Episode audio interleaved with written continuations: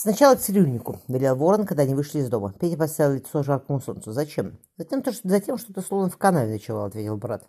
Помылся, переоделся, он садище посмотрел на белоснежную длинную рубашку и вышитый золотом камзол. А все равно вид у тебя, Петенька, ворон покачал головой.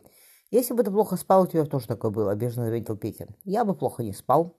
Ворон свернул переулок. Я бы в первый вечер, как Марфа вернулась, уложил бы ее в кровать и не упускал оттуда дня три. Я бы, Петенька, спал сладко. Поверь, с такой-то сладкой, гладкой бабой под боком. Петя угрюмо молчал.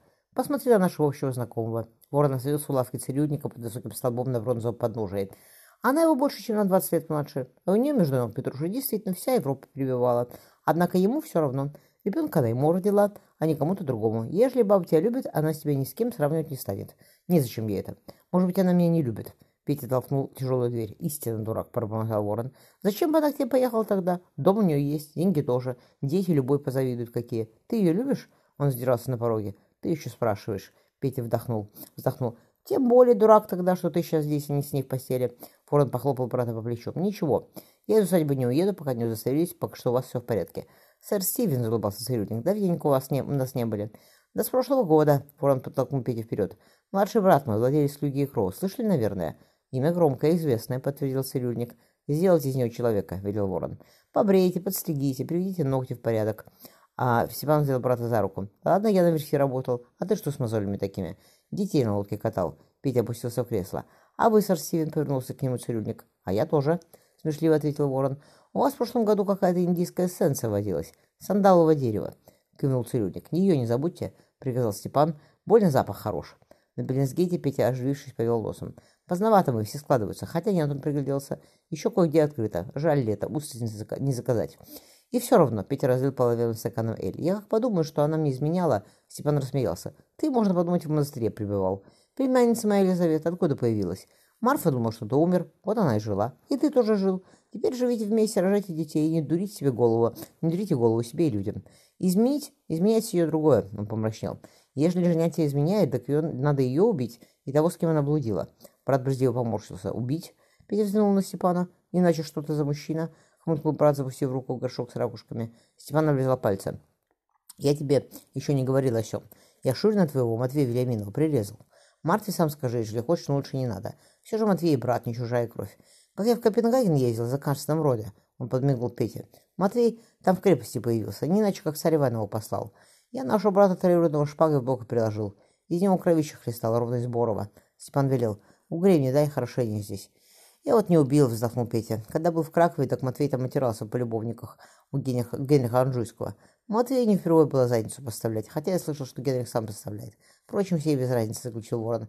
Что его ты, что ты его не убил, Петенька, так не все ж такие, как я. Мне что убить, что устрицу съесть, тоже без разницы. Брось на себя наговаривать, отмахнулся брат.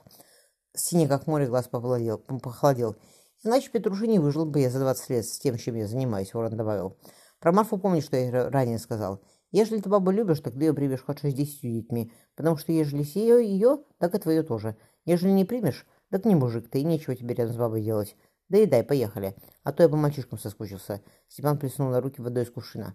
Почему на барке? Удивился Петя, когда они спустились к Темзе. Во-первых, мне надо кое-какие бумаги просмотреть, ответил брат. А во-вторых, нечего потеть в седле пожаре.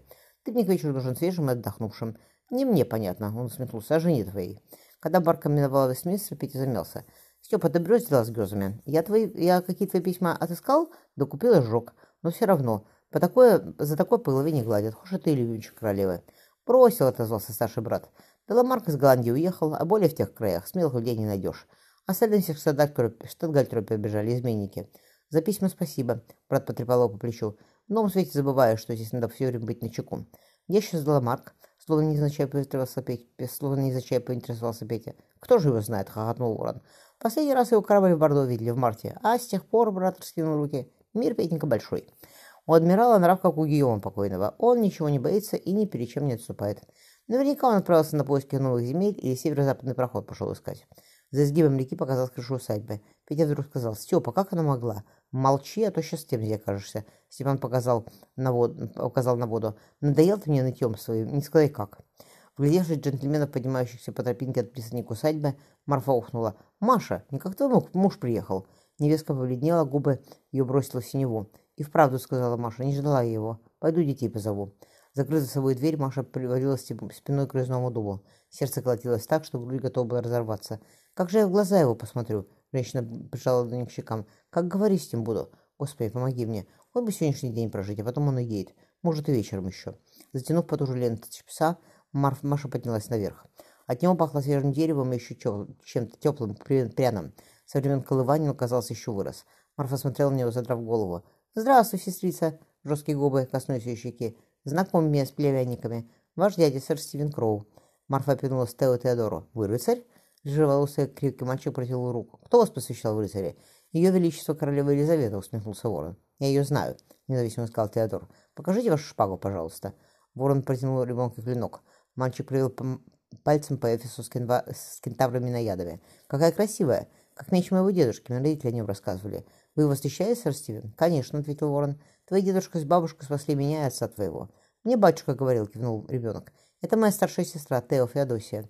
Тео еще никогда не видела таких мужчин». Дядя наклонился над ее рукой, словно она была совсем взрослая.